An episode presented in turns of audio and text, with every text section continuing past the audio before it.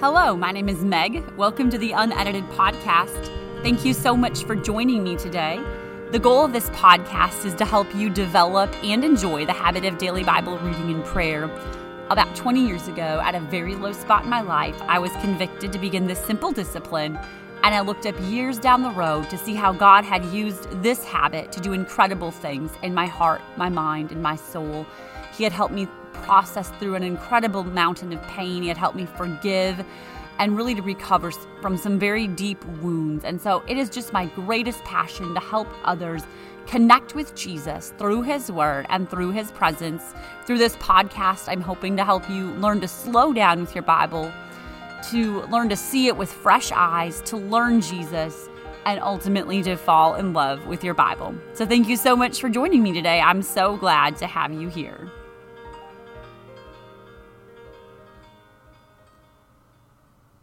Last week, we talked about prayer basics, just some very, very foundational basics of prayer. And today, I'm kind of going to spin off on that, and I'm going to talk about vulnerability in prayer. I truly believe this is one of the most important things that we can learn in establishing a prayer life and in establishing a relationship with God. And at the end of the day, just a simple reminder, Bible reading and prayer are not checklist items. They are the vehicles God has designed for us to get to know him, for us to build a relationship with him and to get to know his heart and allow him to get to know ours. And this is where vulnerability comes in. As humans, we really have such a tendency to portray our best self. We want to come across as strong. We want to come across as capable. We want to come across as put together. We want everybody to think we're beautiful and we have got it going on. And social media proves this. We post the perfectly staged photos. We post perfectly whitened teeth. Never do you see us posting the piles of laundry in our basement or our bedhead mugshot. We just don't do that. We post the best. We post the highlights reel. And we give out these little curated bits of our persona, but we hide the rest behind closed doors, and we don't want others really to see that we are not all that put together. We don't really have it going on. We have a lot of questions. We have a lot of fears. We have some things we're wrestling with. Maybe there's skeletons in our closet. We don't put that out there for the masses, and I'm not saying that we should, but I'm just saying it is our human tendency to want to come across as having it together, and so often this sense of perfectionism, our desire for perfectionism can come into our relationship with God. And so often we think that he wants us to have it all together. If we're Christians, we should be strong. If we're Christians, we should have it all figured out. But the longer I walk with God, the more I realize that the Christian life is not about having it all together. It's about realizing that you don't, and you need him, and you're dependent on him. And like he said in John, apart from me, you can do nothing. Coming to that realization that, Lord, apart from you, first of all, I can't breathe. But even on another level, I can't function. I can't make it through this Christian life. I can't make it through my day without your strength, without your leadership, without your guidance. I don't have to be perfect. I'm not your child because I'm perfect. I'm learning to grow in perfection. I'm learning to grow in holiness and my love for you and my responsiveness to your word and my obedience to your word. But I don't always have it all together, and I'm willing to show you that. I'm willing to be real and open and honest before you. And it is in vulnerability that relationship with him is formed. Intimacy comes from sharing yourself wholly with him. That is how you develop an ever-deepening relationship with Jesus, not in putting on a show for him, not in religion or routine and performance, but just in real, raw honesty. And that is the first thing when it comes to vulnerability. I want to share that God wants honesty. In Psalm 51, David wrote that you desire truth in the inward parts. He wants us to tell him about everything. Sometimes this is going to come with tears and with vast amounts of emotion, and sometimes it is just going to be a decision to very methodically tell him the deep dark things that we probably don't tell anybody, to process verbally through the burdens and the cares and the worries that are weighing us down. So again, vulnerability and honesty are often going to come with emotion, but they're not always going to come with emotion. But number one, God wants honesty. Number two, God wants to know who you really are. He's not interested in you presenting the Instagram version of you to him. He's not interested in my Instagram version. He's interested in Megan and who Megan is at the core of her soul, in the real life circumstances that I'm dealing with, in the real life fears, the things that are sometimes keeping me awake at night. He wants to know me as I really am. He wants to have me bear my soul before him. He wants you to bear your soul before him, unfiltered, unrehearsed, raw, brutal honesty. And again, I know I already said it a minute ago, but he's not looking for routine. He's not looking for ritual. He's just looking to have a relationship with you. Number three, pray the ugliest prayers you can think of. God has literally shocked me over the years, and I'm going to try not to cry when I say this, but I have realized more and more that the things that I think would make him run the other direction have literally been the things that have drawn him to me. Weakness, brokenness, honesty, undoneness, not having it all together. If you look up hot mess in the dictionary, you're going to see my picture, because that is certainly the case. I can just be so all over the map and such a bag of fractures and flaws. But when I'm just me before him, and when I talk to him about those fractures and flaws, I find that those are the times where he just invades my space, and he gets so close, and he reminds me that he loves me so much. Not that he's going to leave me broken. He's not going to leave me in my brokenness, but that he is going to walk with me through it to healing, to wholeness. And so that, again, just those things, those ugly things, praying the ugliest things we could think of, do not make him run away. They draw him to us. When I talk to him about maybe the barrage of lies that I'm facing or how I feel, again, it's just then that he is so incredibly close, and he wants to be invited into all those places of my life. I've learned a couple things about vulnerability with Jesus. I have learned that when I am vulnerable with him, it diminishes my need to gossip. It diminishes my need to backbite. It diminishes my need to complain. God invites us to complain to him. That is an incredible invitation. He invites us, Psalm 55:22, cast thy burden upon the Lord and he shall sustain thee. He invites us to cast our weights, our burdens, our needs, our cares, our insecurities, our vulnerabilities onto him. And when I can process through things with Jesus, just again, raw, gut level honesty with him at his feet, I don't need to carry that into the rest of my day. I can give it to him, and I don't have to talk to my husband about it. I don't have to talk to my friends about it. I can talk about beautiful things. I can talk about other things. Again, we need people. I am not negating our need for people, but it will truly help us with our need to process with other people if we learn to process with Jesus. I've also learned that vulnerability, again, I kind of said this at the beginning, but it does not come naturally to us. We have to learn how to be vulnerable with God. How do you learn how to be vulnerable with God? I would say one of the greatest ways to learn how to be vulnerable with God is to read the Psalms.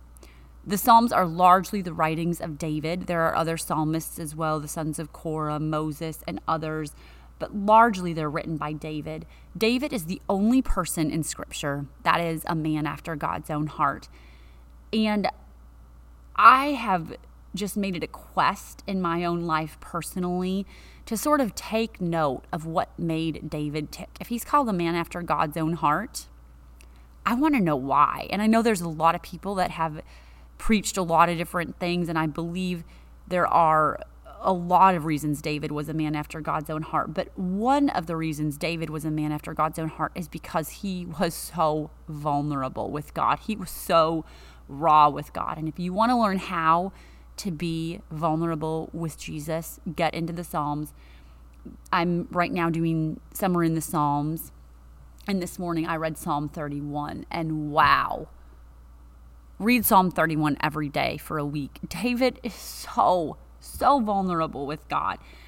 It is such a profound psalm. Read Psalm 51, read Psalm 57, read Psalm 142. Over and over in the Psalms, we see that he is just not afraid to tell God how he feels. The things he says to the Lord literally sometimes shock me. But he had a relationship with God that could sustain it. And he would tell God how he felt. But then he would turn around and he would almost every single time follow it up with truth and with worship. Like, this is how I'm feeling. But this is the reality of your goodness. This is the reality of your mercy. This is the reality of your grace. And I'm going to praise you for it.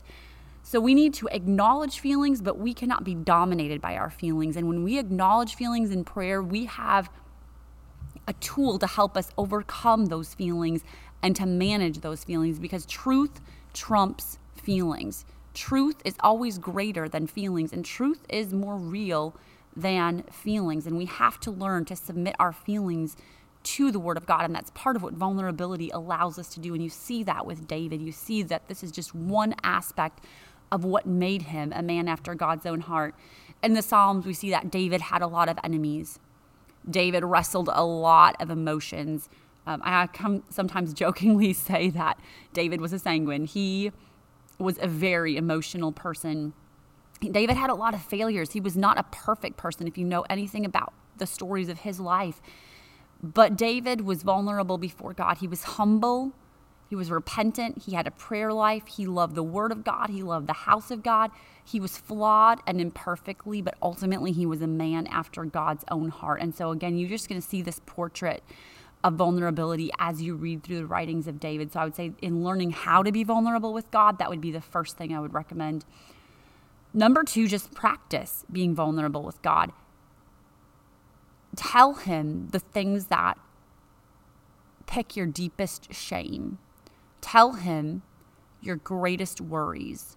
Tell him your most daunting fears, those fears that cripple you, those fears that lock you up, those fears that keep you laying awake at night, paralyzed by the thought of them. Tell him about those. Just practice.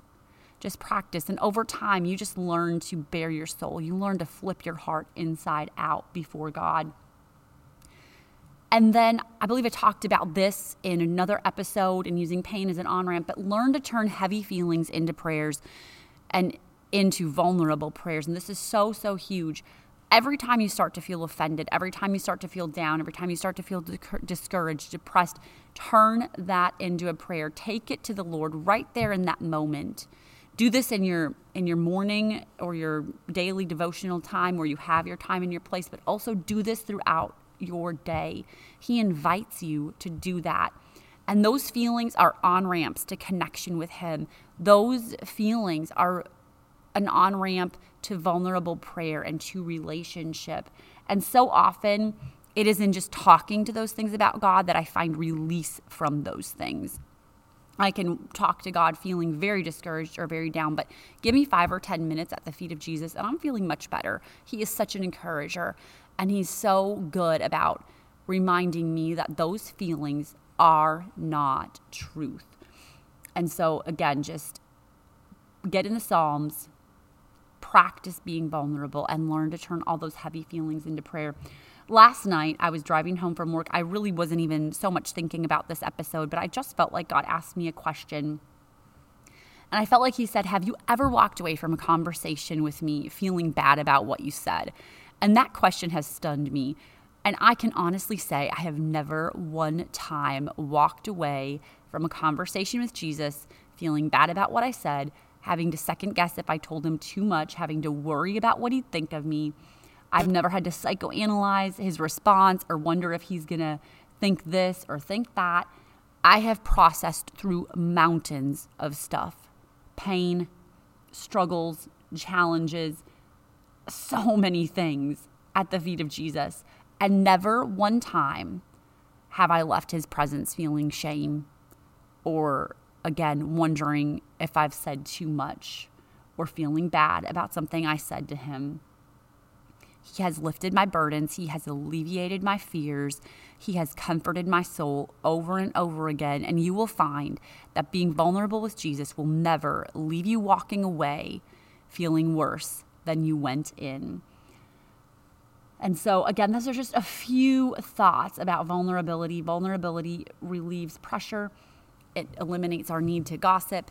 And again, it is really in vulnerability that relationship and intimacy is strengthened and fostered. And so in vulnerability, Jesus becomes your best friend. The Bible says that he is the friend that sticks closer than a brother. But when I flip my heart inside out and I let him see it and I realize that he doesn't walk away, that's where I get to know him as that friend that sticks closer than a brother. I know that he sticks around through my questions, through my doubts, through my fears, through my burdens. He sticks around. And it is in vulnerability and in sharing with him that I see this. I do want to recommend one thing before I read today's entry. Years and years and years ago, my pastor taught a series called Ugly Prayers. It was revolutionary for so many people in their understanding of prayer and just in the type of prayers God is looking for. Honestly, the uglier the prayer, probably the better the prayer. And I'm going to link to that in the show notes because you'll learn so much from that if you take the time to listen to that. And so again, just remember to pray ugly prayers. Before I read this entry, I just want to mention one thing. There is a difference between a prayer life and praying without ceasing. We have a prayer life when we pick our time and we pick our place and we show up there every day and we get our heart open before God and we get in his word and we let him talk back to us through the truth of his word. That's a prayer life. It's very consistent. It's Daniel praying morning, evening, and at noon, getting on his knees in front of his window. It is very consistent, very regimented, as much as we can. Obviously, I know we're human and we're going to fall off the bandwagon certain days. Then there's praying without ceasing, which is going throughout your day, getting up from that spot, and not just leaving Jesus there by the couch or on the bed or at your chair, wherever you pray. It's letting him ride to work with you, talking to him when something your coworker says bothers you. It's breathing little prayers at your desk or your cash register, or wherever your job finds you. It's in asking him for strength when you're folding the 20-second load of laundry and you have had to discipline your kids 2 or 3 times and it's only 9:30 a.m.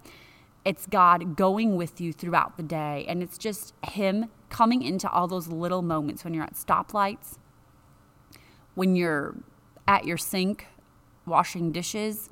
So there's a difference, prayer life versus praying without ceasing. Today, I am going to share a little entry called Starbucks Napkins and Chipotle Napkins. This is probably a little bit more geared toward praying without ceasing and God invading those little moments of our days. But it kind of ties in with the concept of vulnerability. And so without further ado, here's Starbucks and Chipotle Napkins. Sitting here, I am thinking of napkins, Starbucks and Chipotle napkins specifically. So many times my car has become a sanctuary. So many times a drive becomes a prayer meeting.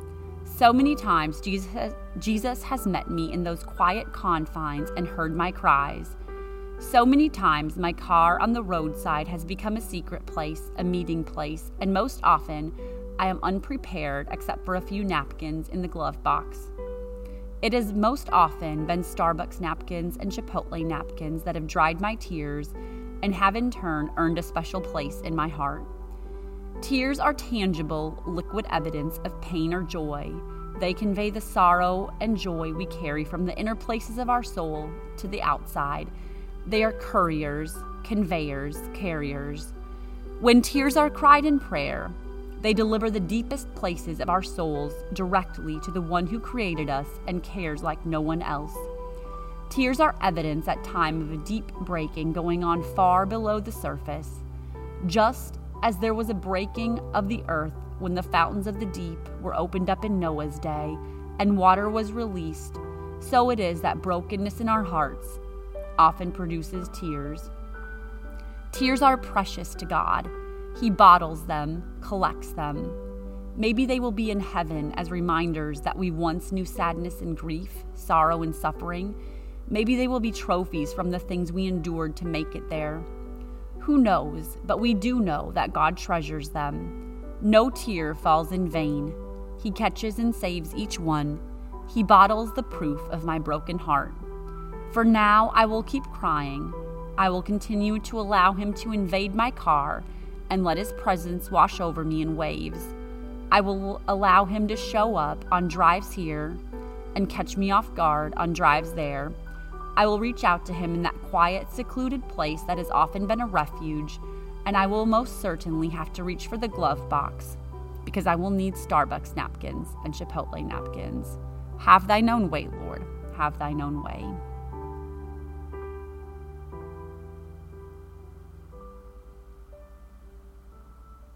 Jesus wants the real you. He wants you with all your baggage, with your wounds, with your scars, with your hang-ups, with your hurts. He wants to invade all the little minutes of your day. He wants to meet you in the morning, and then he wants to keep meeting you throughout the day. And I can assure you that if you will go before him in vulnerability, if you will bring to him, like I said, your scars, your wounds, your baggage, he will not leave you that way. He will heal you, because it is still a promise of his word that he heals the broken in heart and he binds up their wounds. Jesus loves you. And Jesus loves your vulnerability, and it is in vulnerability that you are going to get to know him, and he is going to get to know you. Thank you so much for joining me for this journey. I look forward to meeting up with you again next Friday. If you have questions, or if you'd like to download a typed or handwritten manuscript of today's entry, you can visit meganunedited.com. For now, go grab your Bible, your journal, find your time and your place. I so look forward to the power of this habit in your life. This is Unedited. This is for you. Happy Friday.